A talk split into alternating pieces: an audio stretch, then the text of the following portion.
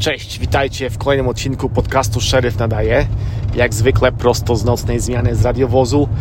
E, ostatnio w robocie nuda. E, nie narzekam oczywiście w żaden sposób, bo nuda oznacza, że jest bezpiecznie, że chyba robimy swoją robotę. E, oznacza to, że mam mniej papierkowej roboty i e, mniej napięcia, ale z drugiej strony e, ta nuda też powoduje, że no, brakuje trochę tematów do opowiadania tutaj na podcaście. Ale na szczęście wczoraj e, mieliśmy e, dość ciekawą akcję, e, o której chcę opowiedzieć i dość ciekawą rzecz, trochę wstydliwą, ale, ale ciekawą moim zdaniem, która się zdarzyła tuż po akcji. Ale zacznijmy od samej akcji, która zaczęła się godzinę przed naszym przybyciem do pracy, jeszcze na zmianie południowej, e, przyszło zgłoszenie z Kalifornii, e, z hrabstwa obok, już po stronie kalifornijskiej, że tam do szpitala zgłosił się facet z, z raną ręki, z rozciętą ręką. E, dość poważne rozcięcie, bo od prawie że ramienia do łokcia, takie no dość głębokie i dość no, poważne. Gość nie bardzo chciał współpracować z policjantami z e, Kalifornii. Mówił, że to się zdarzyło gdzieś tam na ulicy, że nie wie kto, ale że to się zdarzyło u nas w hrabstwie w Douglas. E, więc oni wezwali no nas, ponieważ przestępstwo miało miejsce yy, no, w Nevadzie, w naszym hrabstwie. Więc od nas pojechał jeden chłopak tam zrobić, powiedzmy, dochodzenie. Na miejscu okazało się, że gościu to taki lokalny opryszek, którego znamy, gościu, który generalnie no, nie lubi policjantów, nie za bardzo z nami rozmawia, nie chce, nie chce sypać, więc y, y, dość ciężka sprawa. Ale po paru minutach gościu troszeczkę się otworzył, powiedział, że faktycznie dostał nożem od jakiegoś gościa, dał nam jego pseudonim, y, powiedział, gdzie to się stało, w, którym, w jakim domu, w jakim, w, jakim, w jakim miejscu, podał nam adres dokładny, powiedział, kto był w tym domu, kto może być świadkiem, E, no więc już mieliśmy jakieś tam podstawy. E, zostali wezwani detektywi, ponieważ to już było dość poważne przestępstwo, to jest e, no, użycie noża, więc to już jest poważniejsza rzecz. Detektywi trochę bardziej pogrzebali, powiedzmy, w systemie i w nazwiskach i byli w stanie znaleźć po pseudonimie mniej więcej, po tatuażach gościa, który prawdopodobnie był sprawcą tego, tego zdarzenia. E, okazało się, że facet jest dość niebezpieczny, że już pięć razy siedział w więzieniu, e, że jest w stanie list gończy w Kalifornii, e, że gościu jest, no tak mówię, niebezpieczny, że na swoim koncie ma rozboje z bronią w ręku, jakieś tam strzelania do helikopterów policyjnych.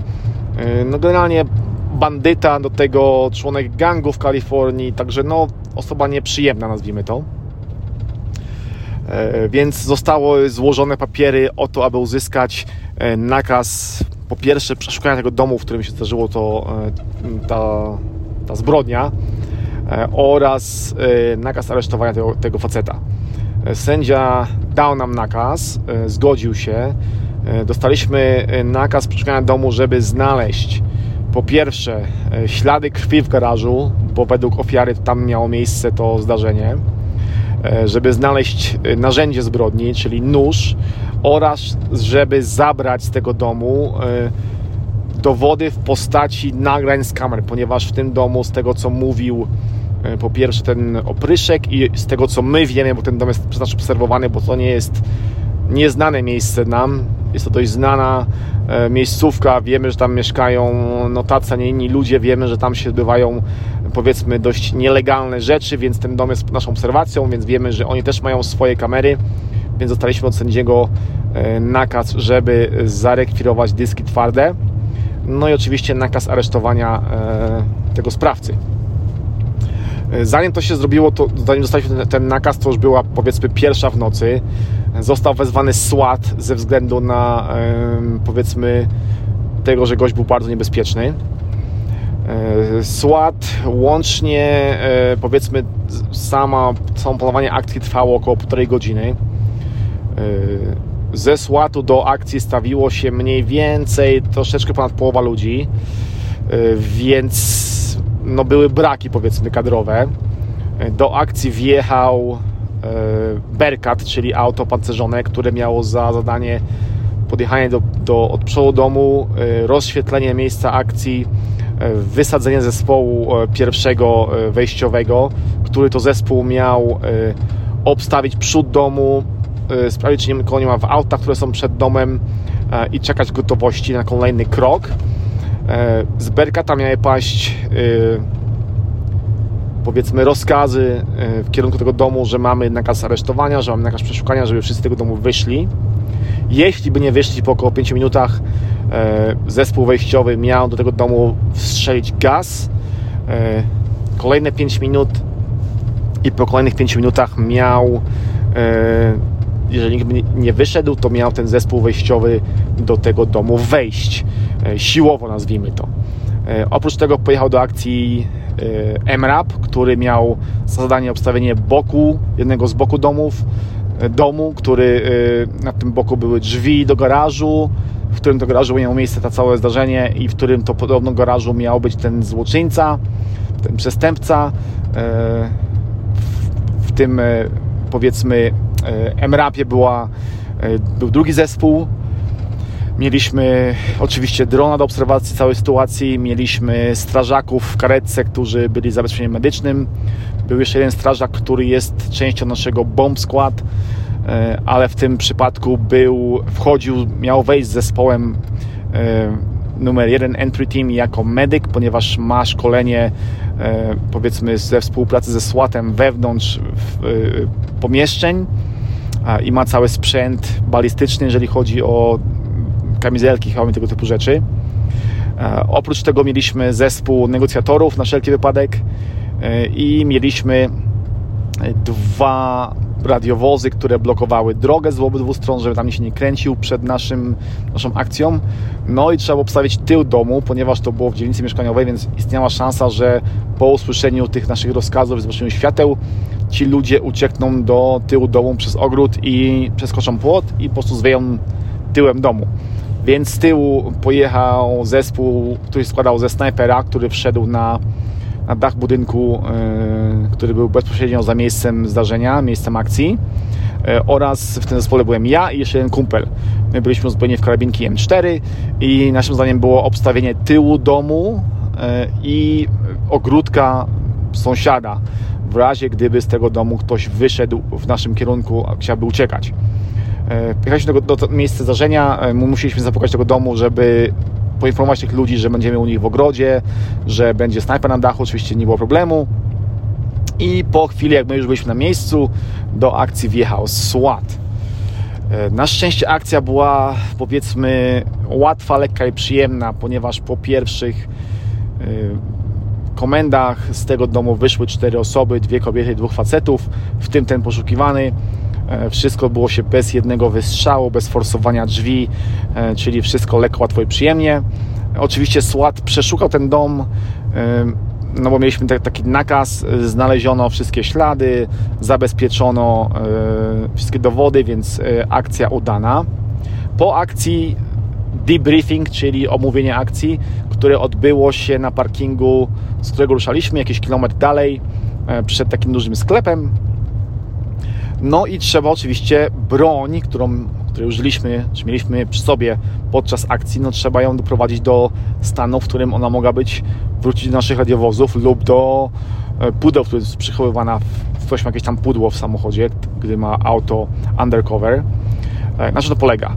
Nasza broń, w, jeżeli chodzi o M4, czyli karabinki, w samochodzie, tak zwanym car ready, czyli w, powiedzmy w takiej no, gotowa do użycia, wygląda w ten sposób, że komora jest pusta, nie ma tam naboju, ma podpięty magazynek i ma spuszczony tak zwany hammer, czyli przed podpięciem magazynka, gdy został spuszczony zamek na pustą komorę, pociąga się za spust, nie pada strzał, bo komora jest pusta, ale w tym momencie, no, no powiedzmy, spust jest martwy, ale najważniejsza rzecz to jest taka, że w tym momencie, w przypadku kremka M4, nie da się przełączyć z opcji fire, czyli strzałów, na safety, czyli na zabezpieczone. i to informuje użytkownika, no, że właśnie komora jest pusta i że został już pociągnięty spust. Więc wiemy, podnosząc czyjąś broń, próbując przełączyć z fire na safety, jeśli się nie da, to wiadomo, że broń jest bezpieczna, stosunkowo powiedzmy. I żeby tego dokonać po akcji, to musimy wyjąć magazynek, musimy mm, broń rozładować, musimy otworzyć zamek. W tym momencie wyciągnie pazur wyciągu wyciągnie e, na, nabój z, z komory. E, sprawdzamy komorę, jeżeli jest ciemno, to, to palcem plus jakimś tam światłem, czy na pewno jest pusta. Zamykamy zamek, e, pociągamy za spust, oczywiście broń kierując w bezpieczne miejsce. Nie pada strzał, bo komora była pusta. Podpinają magazynek i w tym momencie giwera trafia z powrotem no, w miejsce, w którym jest przechowywana, czyli albo do radiowozu, albo jakieś inną, do torby, czy jakiegoś pudła żeby była gotowa na kolejną akcję. E, no i wróciliśmy na miejsce e, debriefingu. Ja oczywiście swoją broń rozładowałem. E, użyłem i palca, żeby sprawdzić, czy nie ma nic w komorze, a później oczywiście też światło, żeby jeszcze zobaczyć na pewno, czy nic nie ma w komorze. Zamknąłem zamek, pociągnąłem za spust, wszystko ok. Podpięty magazynek, broń trafiła z potem samochodu. Coś tam jeszcze innego ogarniałem. W tym momencie, bum, pada strzał. okazało się, że kolega ze SWAT-u E, operator no niestety popełnił błąd a, i zrobił sobie dodatkową wentylację w podłodze swojego radiowozu. E, wentylację o średnicy 5,56 mm.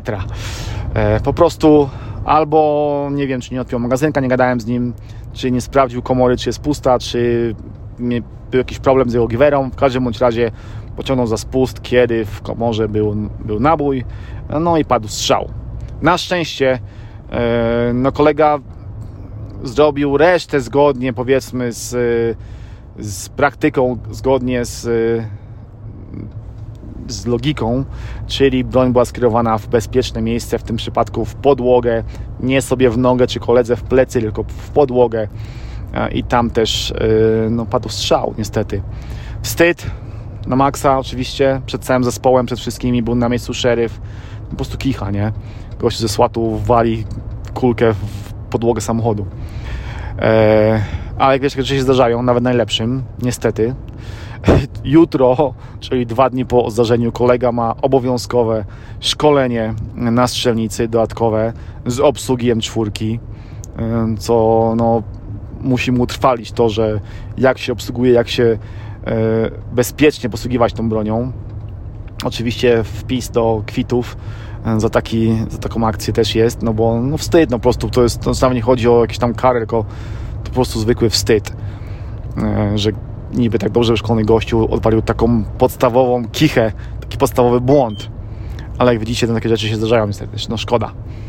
E, I tyle. Akcja skończyła się około 5 rano. Wróciliśmy na posterunek e, i reszta nocy upłynęła już bez żadnych bez żadnych wezwań. Oczywiście w międzyczasie do, do, na posterunek, znaczy na, na posterunek, do, do pracy przybyła dzienna zmiana, bo wezwaliśmy e, kolegów telefonicznie, żeby przyszli do, do roboty wcześniej, bo wszyscy z nocnej zmiany byli zaangażowani e, powiedzmy w tą akcję i nie było komu wyjeżdżać do ewentualnych wezwań. Na szczęście innych wezwań nie było w tym czasie, e, ale koledzy z dziennej zmiany przyszli niektórzy 3, niektórzy 4 godziny wcześniej do roboty po to, żeby no, jeżeli ktoś zadzwoni po pomoc, to żeby ta pomoc była w stanie dość szybko do niego dojechać. I tyle. Mam nadzieję, że nie zanudziłem Was opowiadaniem o zabezpieczeniu broni i tego typu rzeczach, e, że odcinek się podobał. Jak zwykle pamiętacie, pod odcinkiem jest mój e-mail, e, w którym możecie dawać znać jak było, możecie przesyłać pomysły na kolejne odcinki. A tymczasem, no cóż, dziękuję, że jesteście, że chcę Wam się słuchać. Pamiętajcie, don't be a fake, be yourself, czyli nie dawajcie, bądźcie sobą, bo to ważne w życiu. Jeszcze raz dziękuję, trzymajcie się, pozdrawiam, cześć!